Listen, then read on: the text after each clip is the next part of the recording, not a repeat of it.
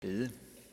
Herre Jesus, du som siger, at den, der kommer til dig, vil du aldrig støde bort. Tak fordi vi må komme til dig.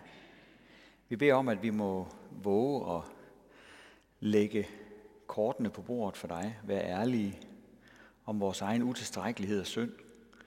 Og vi beder om, at du må tage imod os. Amen. Dette hellige evangelium skriver evangelisten Matthæus.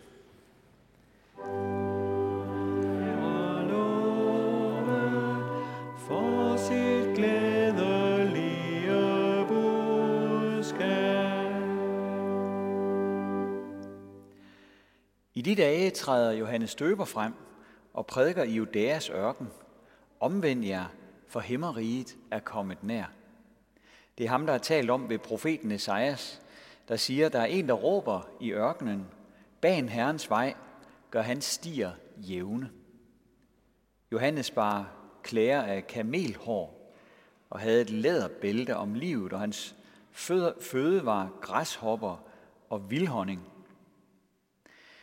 Der drog Jerusalem og hele Judæa og hele Jordanegnen ud til ham, og de blev døbt af ham i Jordanfloden, i det de bekendte deres sønder.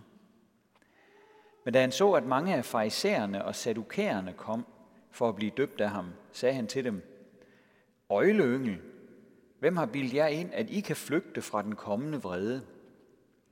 Så bær der den frugt, som omvendelsen kræver, og tro ikke, at I kan sige ved jer selv, vi har Abraham til far. For jeg siger jer, Gud kan opvække børn til Abraham af stenene der. Øksen ligger allerede ved træernes rod, og hvert træ, som ikke bærer god frugt, hugges om og kastes i ilden. Amen.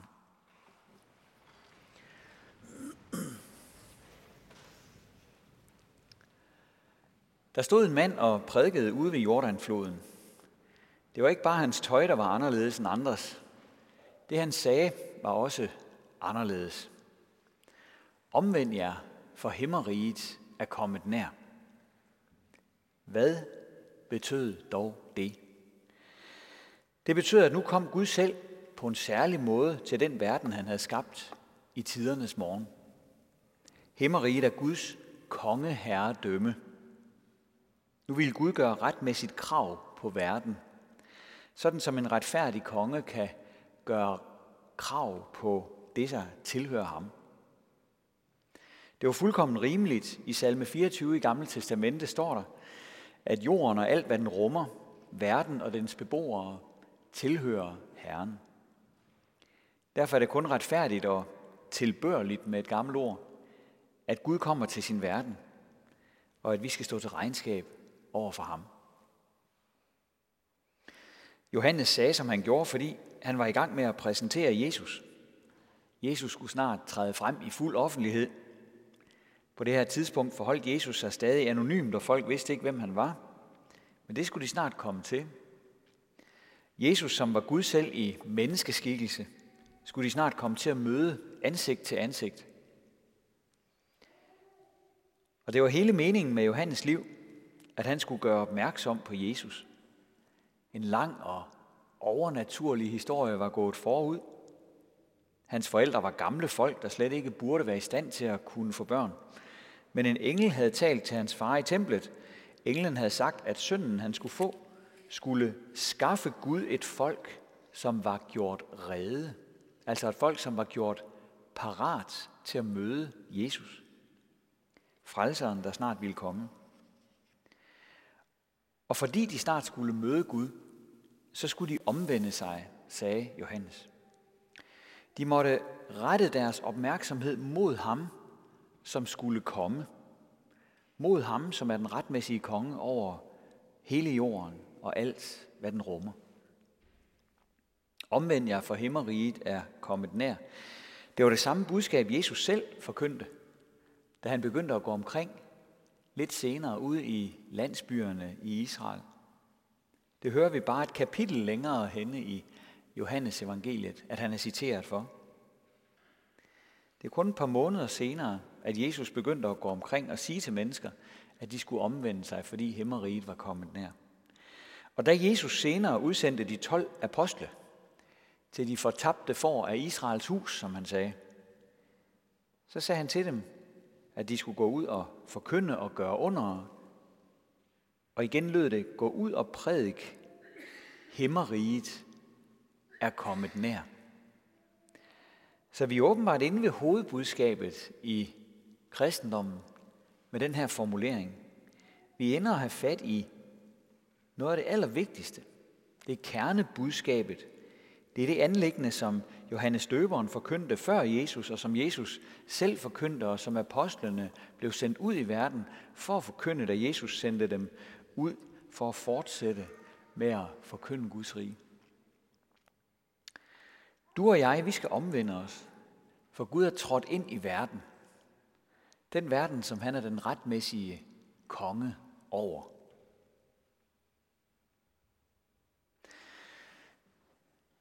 Hvordan ser man på begrebet omvendelse i dag? Kan vide, om ikke det er noget, som, som mange bare griner af. Øh, noget, der sådan hører gamle dage til.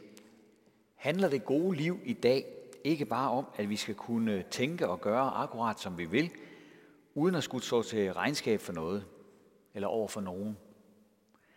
Er det ikke øh, meningsløst at tale om i dag, at nogen skal ændre retning i livet? Sådan tror jeg, mange tænker. Og egentlig er det jo godt klaret i en tid, hvor der er så meget omvendelsesforkyndelse som aldrig nogensinde før. Der bliver ganske vist ikke talt ret meget om Guds herredømme, men der bliver prædiket omvendelse for fuld skrue. Omvend dig til klimakampen, for eksperterne er nær. Omvend dig til identitetspolitikken, for de fornærmede er nær. Omvend dig til opløsningen af kønnene, for den politiske korrekthed er nær. Omvend dig til flertallets meninger, for meningsmålingerne er nær, og så videre og så videre. På den måde bliver der prædiket masser af omvendelse i vores tid faktisk. Men det er alt sammen kun øh, togtrækkeri mellem mennesker. Den ene vil overbevise den anden, om nødvendigt med skrabe midler, for at få vedkommende til at gå i den samme retning, som man selv vil. Og de store gyldne sandheder, andre skal omvendes til, jamen de skifter jo altså fra år 10 til år 10.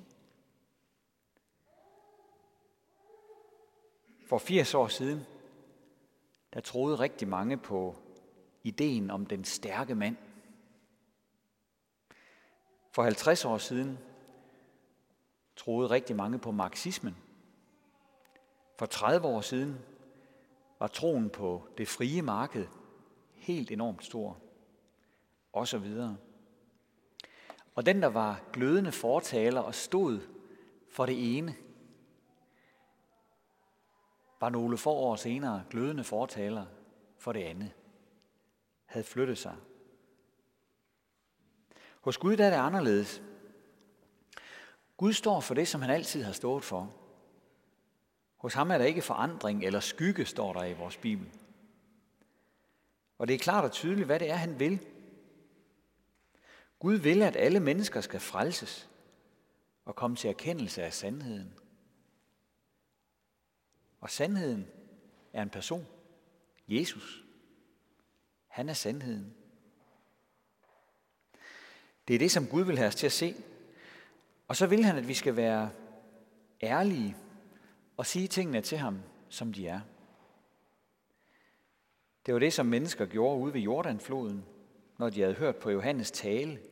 Så bekendte de deres sønder, står der. De satte ord på alt det i deres liv, der ikke hang sammen, når der findes en Gud. De gav slip på deres mange bortforklaringer. De lod paraderne falde. De lagde kortene på bordet over for Gud.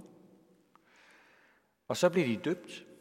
Ikke med den kristne dåb, for den havde Jesus ikke sat i værk nu, men med Johannes dåb, der markerede sådan et skifte, et nyt afsnit i deres liv. Og når vi mennesker bekender vores synder, så er der virkelig tilgivelse at få. Tit holder vi jo sådan et skjold af bortforklaringer og flotte argumenter op omkring os. På den måde beskytter vi tit det i vores liv, som i virkeligheden bare er synd og egoisme. Men når vi sænker vores skjold og siger tingene til Gud, som de er, så tager Gud imod os. Det er det, der kaldes omvendelse. Det er det nye sind, som Gud efterlyser.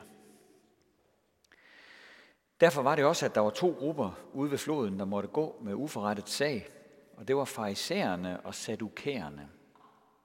Det var to grupper, som rigtig mange så op til dengang. De var sådan set de førende. De var sådan set de mest korrekte i hele samfundet. De plejede at være dem, der lagde linjen, og som afgjorde, hvad der var politisk korrekt. Hvad folk skulle mene, hvad de ikke skulle mene. Farisæerne, de var meget seriøse omkring deres liv, også deres trosliv. Men de dyrkede deres egne fremskridt. Vi hører om det i den lignelse, som Jesus fortæller om farisæeren og tolleren i templet. Her stiller farisæeren sig op og takker Gud for alle de fremskridt, der er sket i hans liv. Han takker Gud for, at han er blevet et bedre menneske, et mere åndeligt menneske. Bedre og mere åndelig end for eksempel den der toller, der står derovre. Og han gik hjem fra templet den dag uden Guds retfærdighed, siger Jesus. For han havde fokus på sin egen retfærdighed. Og det var den, han stolede på. Tolleren derimod, han havde ikke så meget at sige. Han lagde bare kortene på bordet over for Gud og bad Gud om at være nådig imod ham. Og det var ham, og ikke farisæeren, der gik retfærdigt hjem den dag, sagde Jesus. Derfor fik farisæerne også at vide, at de ikke var omvendt. For de stolede på deres egen retfærdighed. De takkede Gud for, at de var så retfærdige, jo jo, men det hjalp jo ikke noget. For de glemte, at de var syndere som alle de andre, og havde lige så meget brug for Jesus som alle de andre. Sadukærerne, det var en anden gruppe. De havde en lidt anden vinkel på sagen, men resultatet blev det samme. Deres store stolthed var, at de nedstammede fra en ypperste, ypperste præst på kong Salomons tid. Ypperste præsten havde heddet Sadok, der betyder den retfærdige. Sadukærerne var meget stolte af deres slægtstræ. De har bygget deres relation til Gud på det, de var, allerede da de blev født. Og det svarer jo egentlig ret nøje til den tankegang, som mange præster og teologer prøver at sælge i dag, når det bliver diskuteret, om vi egentlig skal have et nyt dåbsritual. I stedet for det bibelske ritual, vi har, så ønsker de et, som siger, at vi ikke behøver dåben, men bare holder den som en slags markering af noget, som allerede er i orden ved fødslen. De siger, at mennesker er født retfærdige og ikke har brug for dåben for at blive Guds børn. Og det lyder jo godt, men det baner jo også vej for et liv, hvor vi ikke behøver at tænke på det med Gud, eller det med at omvende os til Gud. For vi har jo altid allerede været retfærdige, helt uden Gud. Og derfor er det jo ligegyldigt, om vi omvender os til ham, eller bekender vores sønder. Ja, der står meget på spil. Det kan vi godt høre, også i dag, også for os.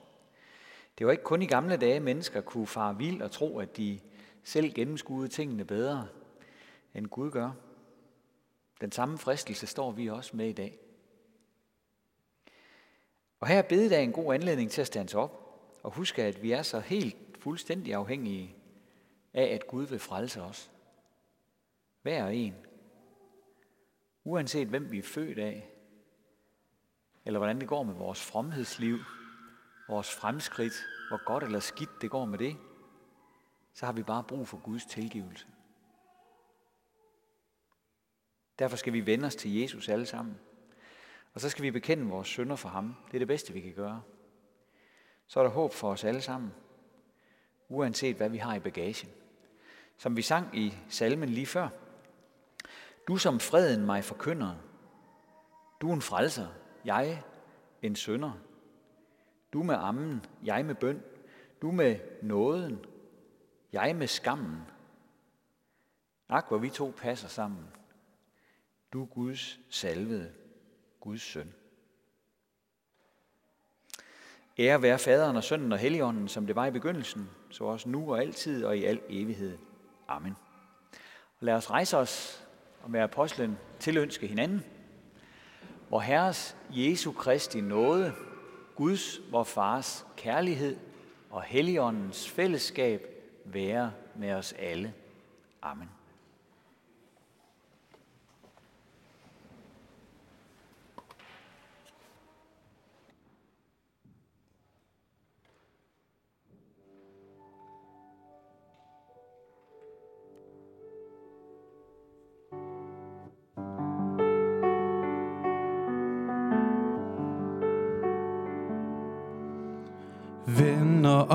Os til dig igen, sidder stille nu. Ugen gik, hvor gik den hen, og herre, hvor var du? Jeg klarede det meste selv, og har udstyr til det meste. Men når det kommer til min sjæl, ja, der er du den eneste, der gør, at jeg trygt kan vide. Døden, den skal dø en dag. Jeg kunne kæmpe, jeg kunne slide, men nu må jeg slappe af. For min Jesus giver livet, jeg er heldig nu, fordi Jesus opstod, ja han lever, glæden vokser indeni.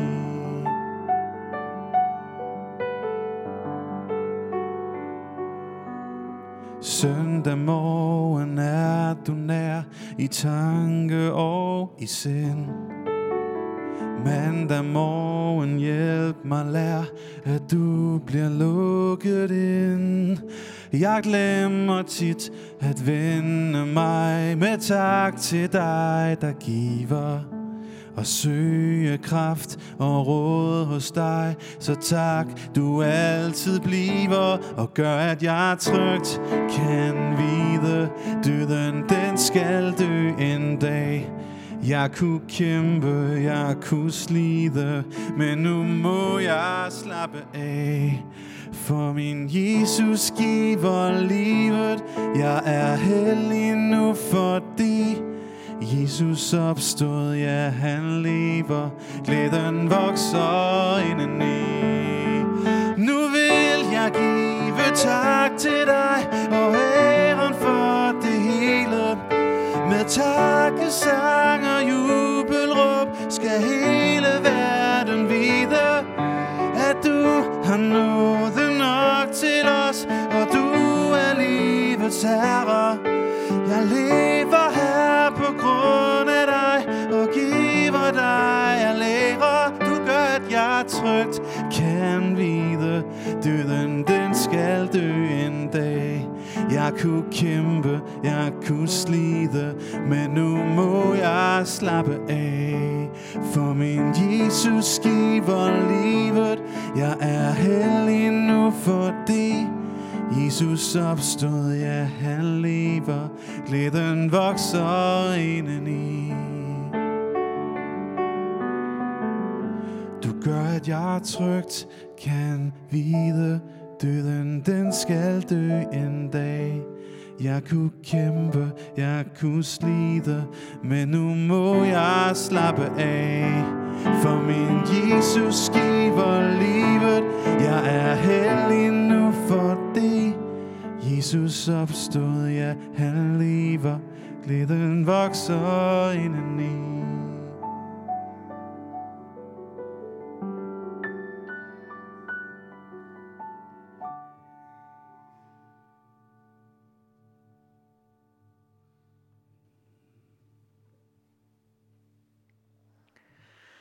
Kære far i himlen, vi takker dig for